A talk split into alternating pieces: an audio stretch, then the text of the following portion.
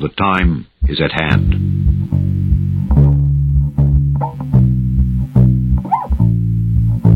The Army Air Forces has announced that a flying disc has been found and is now in the possession of the Army. When we are successful, and we will be, we have a real chance at this new world order. But I am telling you right now. We need a great reset. And this, is, is extremely dangerous to our democracy. Babylon the Great is fallen, is fallen.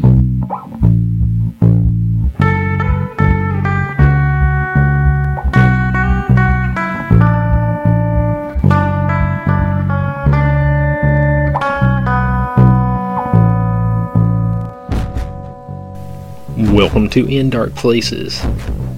My name is Jumbo Fugit. I have all the receipts. Did you survive the big FEMA emergency broadcast alert? Yeah, FEMA and the FCC conducted an emergency broadcast test for all cell phones and mobile devices and Wi Fi signals and pretty much anything. TVs, just like that. And the test was to activate the alien implant that is embedded up in your nose. So look out. Don't say we didn't try to warn you.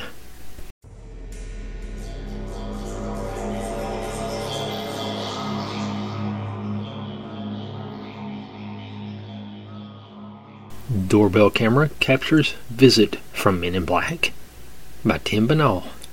Hey, thanks, Tim.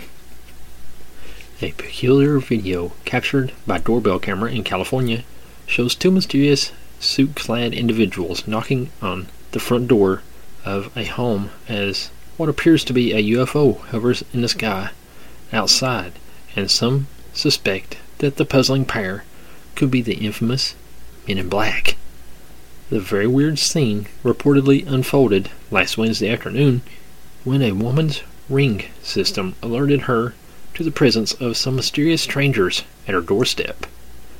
The visitors in question, one of whom was knocking on the door, were two men wearing suits and dark sunglasses. Uncertain as their identity, she texted her children to see if they might know them, but they did not. Though when they later looked at the video, they noticed something rather strange in the background. As the two men linger at the woman's doorstep waiting to see if they will answer them. A dark orb can be seen hovering in the sky behind them.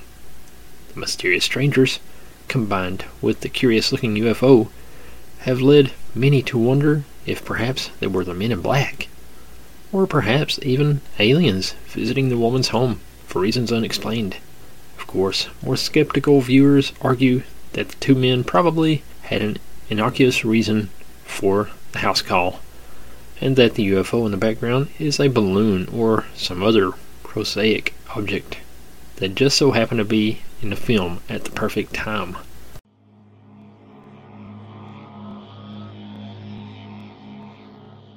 And now, here is your Nicolas Cage meltdown of the week.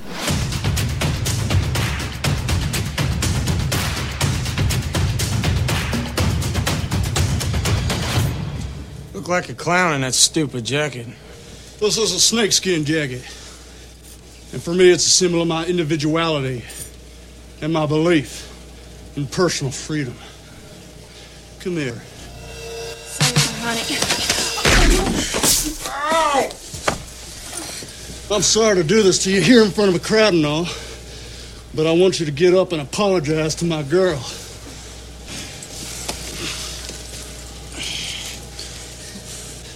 I'm sorry.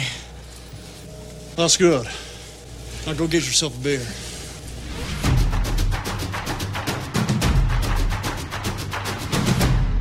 I think that was probably Nicolas Cage's first weird type of movie. It's pretty much always known for these days is those crazy avant-garde type artistic movie film things that make no sense to anyone but him. that was from Wild at Heart, 1990. Pretty crazy movie. This is Mr. Haunted, and I figure it's about time for some real Halloween scary stories.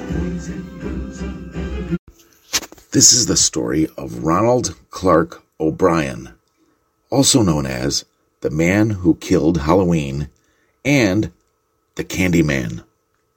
He was an American murderer who fatally poisoned his son on Halloween in 1974 in an attempt to collect life insurance. The background on this guy, not much information exists other than the fact that he was born on October 19th, 1944. He lived with Daynene, his wife, in Deer Park, Texas. They had two children, Timothy in 1966 and Elizabeth in 1969. O'Bryan worked as an optician at Texas State Optical in Sharpstown, Houston. He was also a deacon for the Second Baptist Church, also singing in the choir and being in charge of the local bus program. On Halloween 1974, O'Bryan and another parent took Timothy, Elizabeth, and two other children trick or treating in Pasadena, Texas. Upon visiting a particular house where they did not appear there did not appear to be anyone home, the group moved on. O'Bryan stayed behind in case someone answered the door.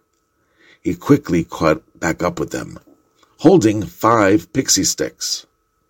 According to him, the homeowner was simply taking their time to respond. He gave one pixie stick to each of the children before giving the final one to a child who was not part of the group.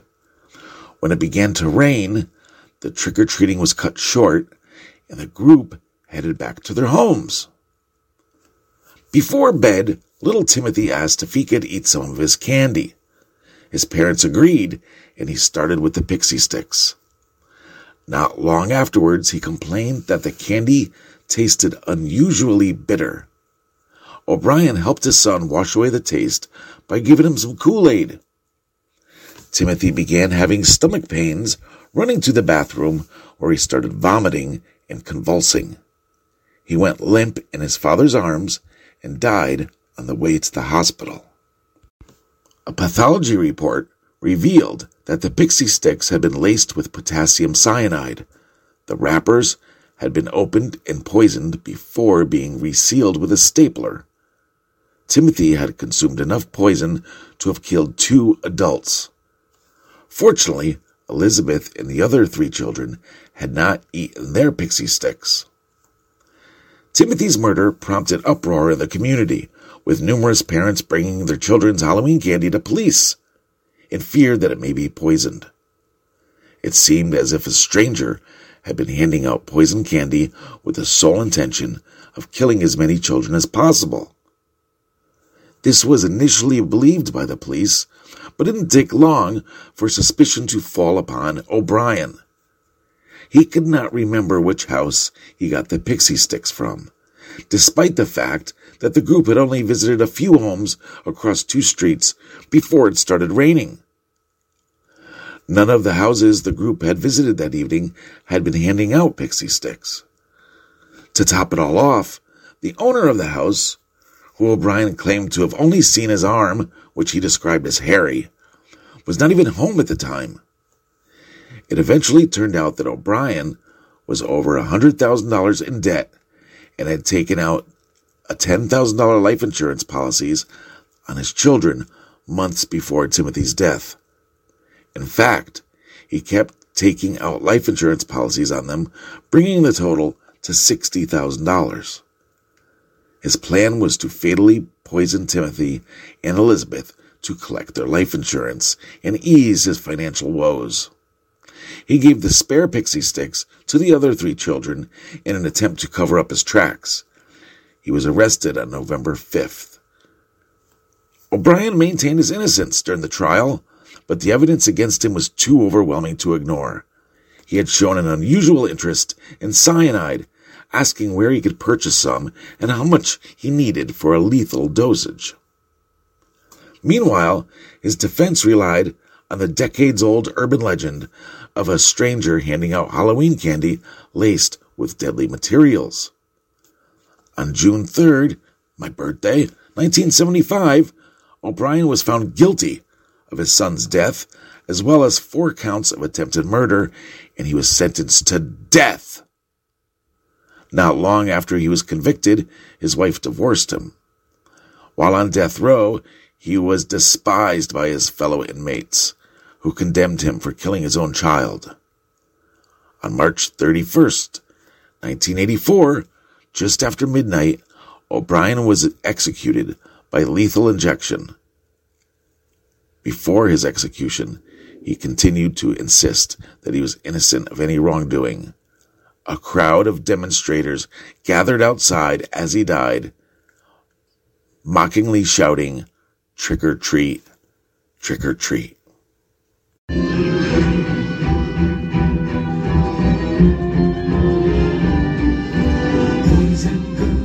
Jimmy Haunted, thank you, sir. As Jimmy said, we're doing all true, scary Halloween stories. Not only this week, but all month long. Hey, why not? That's what I always think of when it's October. Just immediately think of Halloween. So we should do a whole month of it. The Lask Family Massacre. William B.J. Lask brutally murdered his father, William Lask, stepmother, Susan Lask, and 23 year old stepbrother, Derek Griffin, on Halloween night in 2010. When Derek's 16 year old brother, who had been staying the night at their biological father's, discovered the bodies the next morning, he at first thought it was a Halloween prank. One day later, in an unrelated tragedy, BJ's aunt, Sue Dunmire, died in a garage fire. BJ, who had a documented history of mental illness, pleaded guilty to bludgeoning Derek with a claw hammer and then fatally shooting William and Susan. Evidence showed that Susan had been assaulted prior to or after her death. BJ killed himself in prison in 2015 more than four years after pleading guilty to the crimes he committed on Halloween.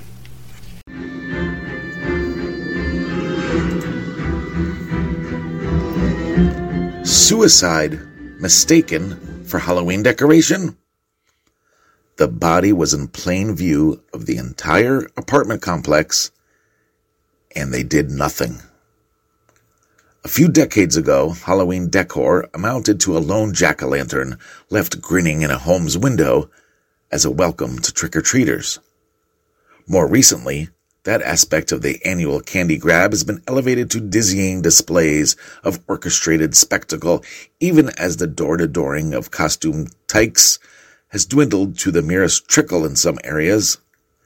The most sedate homeowners, unbend enough to set out a plastic skull or two, or festoon their property's shrubbery with fake cobwebs, but their more exuberant neighbors go whole hog with the spooks and gore, putting a coffin here, a skeleton there, a hanging man somewhere, and other things. It's that last bit which has contributed contributed to an occurrence of the most macabre sort having become accustomed to over the top Halloween ornamentation and even inured to it, whatever that means, in October 2005, passerbys mistook a suicide by hanging for a fright night prop. On October 26, 2005, the corpse of a 42 year old woman was left suspended in public view for hours in Frederica, Delaware, because her lifeless body was assumed to be yet another Halloween display. The unnamed woman hung herself from a tree located across a moderately busy road from some homes. Her body, suspended about 15 feet above the ground, could easily be seen from passing vehicles.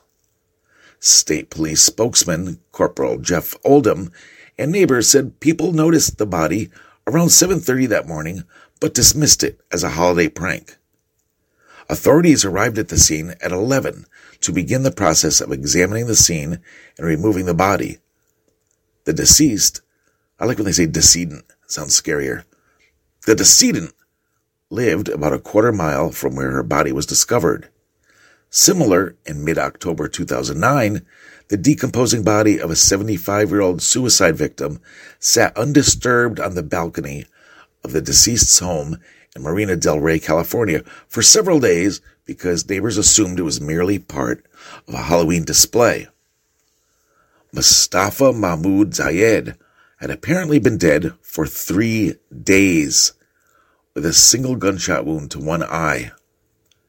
He was slumped over a chair on the third floor balcony of his apartment on Bora Bora Way, uh, said cameraman Austin Racebrook, who was on the scene when authorities were alerted to the body. Neighbors told Racebrook that they noticed the body three days earlier, but didn't bother calling authorities because it looked like a Halloween dummy. The body was in plain view of the entire apartment complex, and they did nothing, Racebrook said. It's very strange. It did look unreal, to be honest. An investigator with the Los Angeles County Sheriff's Department said the case is an apparent suicide and declined to comment further. These grisly accounts of suicides being mistaken for Halloween tomfoolery is the reverse of what we've previously seen deliberate attempts at presenting spectacular visual effects, resulting in actual accidental demises. All too often, young persons called up to stage fake hanging scenes as part of scary tableau have fatally miscalculated, thereby ending their lives.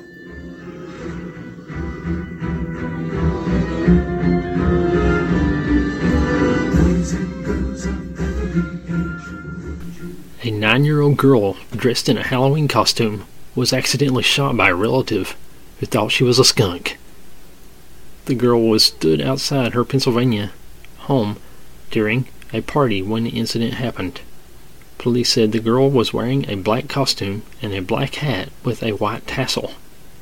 A male relative apparently mistook her for a skunk and fired a shotgun, hitting her in the shoulder, arm, back, and neck. She was rushed to the hospital following the incident at Halloween in 2016. Oh boy, there should be some wildlife around here.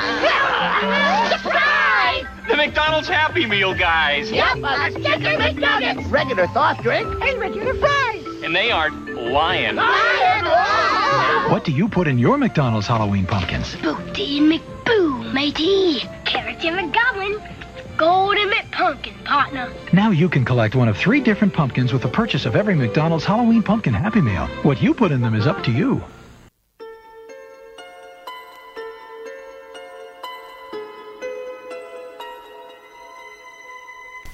One of the most horrific recent events to happen on Halloween took place in Napa Valley, California in 2004. Housemates Adrian Insogna, Leslie Ann Maraza, and Lauren Menza had spent the evening handing out candy to trick or treaters. After going to bed, Laura woke up to the sounds of Adrian screaming at 2 a.m. She ran outside in horror but after hearing screaming again, she ran back inside. And then discovered both her friends had been stabbed and were barely alive. She again ran out of the house and called 911. Her two friends later died. The killer was Adrian's best friend's fiance, Eric Copple, who committed the murders because he was jealous of the friendship between Adrian and his girlfriend.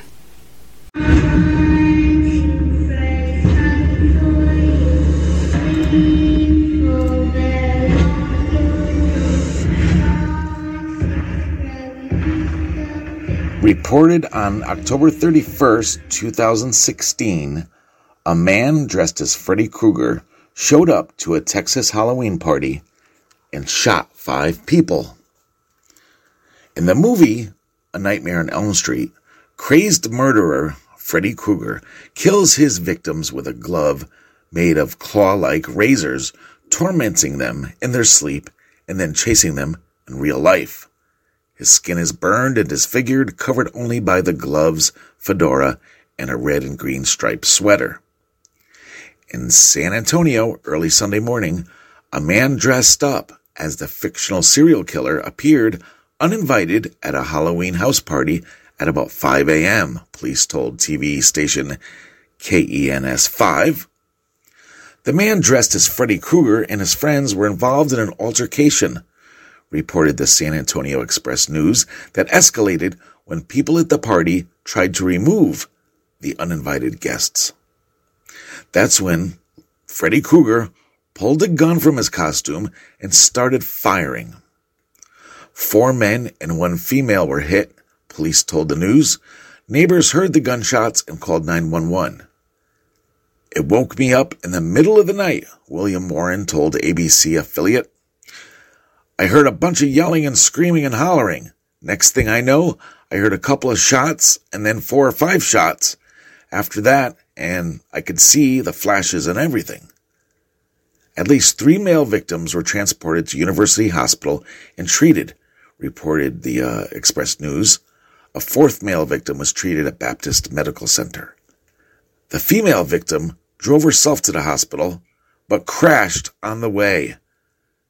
The suspects fled and have not been found.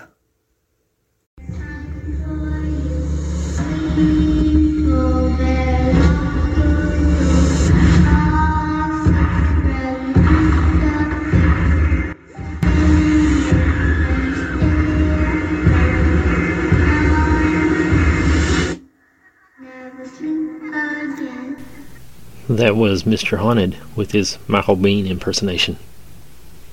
Uncanny. And a little inside joke.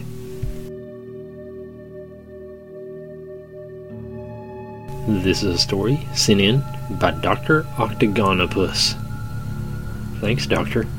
When I was really little, my parents would let me stay up late on the weekends and watch TV until I fell asleep. I really loved these times, and I would stay up later than anybody else just because I could. Well, one night, I was almost asleep on the couch when I heard a noise on the front porch. It was the sound of our old fashioned porch swing moving back and forth. I was a little scared, so I crept toward the bay windows of my living room and peeked out toward the porch. Sitting on my front porch swing was an older woman, probably in her fifties, wearing nothing but a nightgown, covered in blood, and holding a huge kitchen knife. I flipped out immediately and ran screaming into my parents' room, but was too terrified to form words. My parents saw that I was upset, but when I was finally able to tell them what I saw, my dad got really angry and told me that it was just a dream and to go back to bed. I refused and kept crying and screaming until he had had enough and snatched my arm and dragged me toward the front door to prove that nothing was there. I kicked and screamed all the way, trying to make him stop, but he kept pulling me. Finally, we got to the door. He unlocked it, swung it open, and said, See, there's nothing to that. To this day, I have never seen the look of fear and shock that was on his face when that woman turned and stared at both of us and slowly stood up with the knife. My dad slammed the door shut and got my mom to call the police while he went and got his gun. He went back to the door with a 12 gauge and cracked the door enough to stick the barrel out. He asked what she was doing, and she said, Somebody killed my husband, but it wasn't me. My dad told her that the police were coming, and she freaked out, grabbed a knife, and walked away. The police found her 15 minutes later, trying to break into one of our neighbors' houses. I never slept in the living room again. When talking to my mom, she said that they never really found out the whole story, but apparently she was crazy and off her medication. Her and her husband got into a fight, and she tried to attack him with a knife, but didn't seriously hurt him. When he got out of their house, she cut herself with the knife, either trying to commit suicide or make it look like the husband did it. The police never talked to us about it, so that's just what they heard from the woman's neighbors. I'm going to have to turn to our judges on this one. that story sent in by Octagonopus was not technically on Halloween. She says that it was a true story, though. So, is that good enough, judges? Oh, that's it. I've had it with this dump. We got no food. We got no jobs. Our pets' heads are falling off. Okay, just calm down. All right, apparently, little Petey the parakeet's head is not the only one that's falling off. Headless body in street mistaken for Halloween prank in New York suburb. They're used to jack o' lanterns and plastic skeletons when Halloween rolls around in sleepy Farmingdale. So neighbors on one block thought someone really got creative with a headless body on one side of the street and a bloody noggin on the other. But this was no decoration.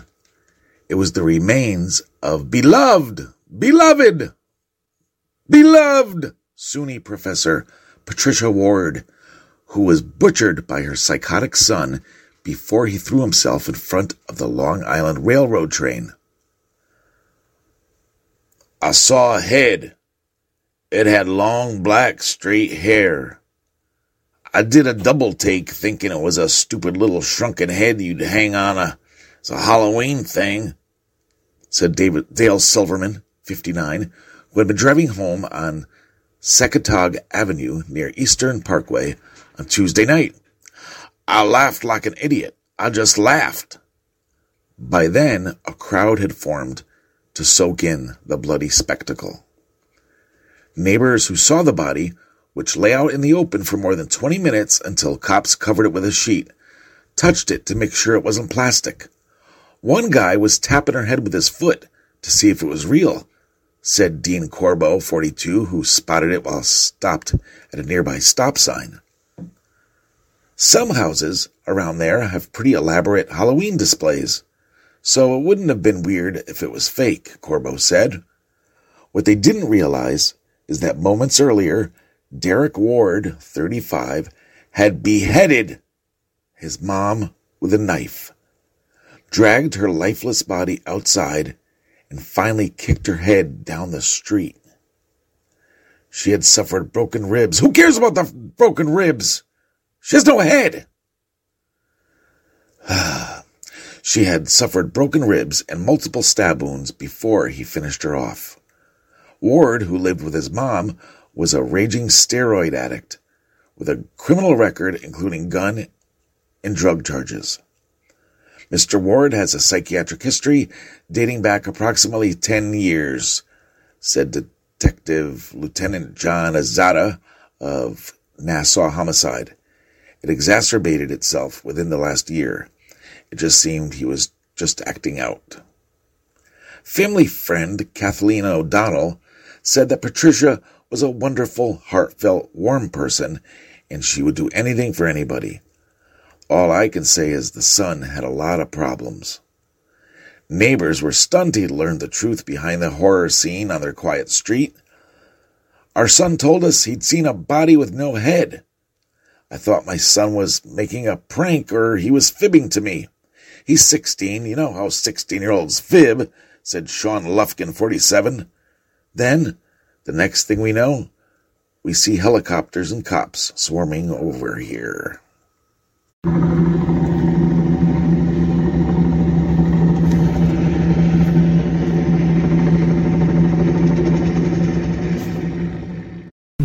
Trick or Treat Murder by New York Daily News. Thanks, New. All the ghosts and goblins had long been tucked into their beds on that Halloween in 1957 when Betty Fabiano heard the doorbell ring at her home in Sun Valley, California, just outside Los Angeles. It was past 11 p.m. Figuring it was just some late night trick or treater, her husband, Peter, 35, got up and walked downstairs to answer the door. Isn't it kind of late for this sort of thing? Betty heard her husband ask. She couldn't hear a response, just a muffled voice. Of what sounded like a man impersonating a woman. There was a pop, then a thump, then a screech as a car sped off into the night. Fabiano ran downstairs to a sight more horrifying than any nightmare vision of Halloween. Her husband was sprawled on the floor, unconscious, blood pouring from his chest. He died on the way to the hospital. Cause of death was a 35 caliber bullet lodged beneath his heart. No one could fathom a motive for what newspapers dubbed the trick or treat murder. Fabiano, 35, I think we already discussed that, who had served in the Marines during World War II, had one brush with the law, a minor bookmaking charge in 1948. He had long ago gone clean, and police could find no connections to his past crimes. For several years, he had been operating a couple of prosperous LA beauty shops and had settled into a comfortable domestic life. It took two weeks before the police came up with a character who might have wanted to see Fabiano dead. Joan Rabble was a divorced 40 year old freelance photographer who had worked briefly in one of Fabiano's shops. She told police the Fabianos were two of my closest friends. She was telling only half a lie. As in many marriages, the Fabianos had recently hit a rough patch in their union, and they had tried living apart. During the trial separation, Betty bunked with Rabble, and their friendship blossomed. This did not sit well with the spurned husband. When Betty decided to take another stab at domestic bliss, Peter agreed but on one condition. He didn't want his wife to see Rabble, or bring her to the house, or talk to her, or about her ever again. Police now had a motive jealousy, the most virulent type. A woman scorned. On November 16th, they arrested Rabble. She insisted she had nothing to do with the murder. Murder that she had been home when Fabiano was killed. As proof, she pointed out that her car had been parked outside her door all night. In questioning some of Rabble's acquaintances, detectives discovered this was another lie. A friend, Margaret Barrett, said that Rabble had borrowed her car and driven about 37 miles that night. When confronted with this fact, Rabble said she had taken a short drive to pick up groceries. But she repeated over and over that she did not pull the trigger. Although she had lied so many times before, in this specific detail, she was telling the truth. With nothing more to go on, authorities had to set Rabble free. They continued to comb the city for clues. The big one turned up a month later. An anonymous tip led cops to a rented locker in a department store. Inside was a 38 caliber pistol. Ballistics confirmed that it was the murder weapon. A scan of sales records of the gun shops in the area led to the owner, Meek and Mousy Godine Pizer, 40, a laboratory technician at Los Angeles Children's Hospital. It did not take much of a grilling to break her down.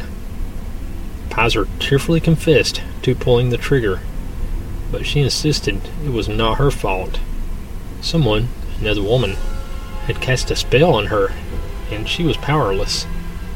The Svengali in a skirt was none other than Rabble. Police hauled Rabble back in. She was present, but uttered not a sound, as Pizer told all. The two women had known each other for about three years, but it was just recently, after Betty Fabiano had severed all ties, that Pizer and Rabble became very, very close. In those months, Rabble's major topic of conversation was Peter Fabiano. She called him, Pizer recalled, evil and vile. A man who was destroying everything around him. Pizer believed her and grew to hate Fabiano, even though she had never seen him. She said he mistreated his wife and that he was dealing in narcotics, Pizer told police. She told me that he was always bothering her at home. Pretty soon, Fabiano was all that they talked about. Hour after hour, Rabble would rail about her rival's evil nature and his cruelty to his wife and his children. Within two months, Pizer was certain Fabiano was a monster, one that had to be destroyed. Joan and I discussed killing Fabiano many times, Pizer said in her confession. We were undecided whether we should use a gun or a knife or poison. They finally settled on a gun. With money that Rabble gave her, Pizer bought a revolver in Pasadena, giving the dealer the totally plausible story that she needed it for home protection. She bought only two shells. Halloween night, Rabble decided, a time when a person running around the streets in a disguise would not raise an eyebrow, was the perfect time. Rabble brought Pizer to Fabiano's beauty shop a few times in October so she would know what her target looked like. The night of the murder, Rabble showed up at Pizer's home in a borrowed car. Pizer's costume, which Rabble had in a bag, was not elaborate. A pair of jeans, a khaki jacket, a hat, and red gloves. A domino mask and dark face paint disguised her features. They hid the gun in a paper bag. The two women drove to Fabiano's home, arriving at about 9 p.m. and waited two hours until the lights went out in the bedroom. All right, go do it, Pizer said, Rabble told her. So Pizer put on her mask, walked to the front door, and rang the doorbell twice. Fabiano entered the door. Pizer was trembling so hard she could barely hold the gun. I had to use the left hand to hold the right hand in order to pull the trigger, Pizer said. Her shakiness didn't matter. She hit with dead on accuracy, and Fabiano hit the ground, mortally wounded. Pizer rushed back to the car, where Rabble kissed her and said thank you. They dropped the car at Barrett's house in Hollywood, leaving the khaki jacket inside. Forget you ever knew me, were Rabble's parting words. On foot, they went their separate ways. Pizer cut up and burned the rest of the costume the following night and stowed the gun in the locker where it stayed until police found it a month later. One of the two bullets was still inside. Charged with first degree murder, Rabble pleaded not guilty and Pizer insanity. March 11, 1958, just before their trials were to start, they cut a plea deal for second degree murder. The deal sparked a public outcry, viewed as being too soft on a killer. But Pizer was so pathetic that it seemed unlikely a jury would send her to the gas chamber, even though she confessed to killing a stranger in cold blood. And the killer skirted justice. It would be impossible to get an accomplice convicted. The following month, the pair swapped their street clothes for new costumes as prison inmates, which they would wear for the rest of their lives. And that's about all of the true, scary Halloween stories that we have for you this week. Tune in again next week when we'll have part two. Thanks as always, Jimmy Haunted. Thank you for listening. We'll see you again right here next week. God bless you.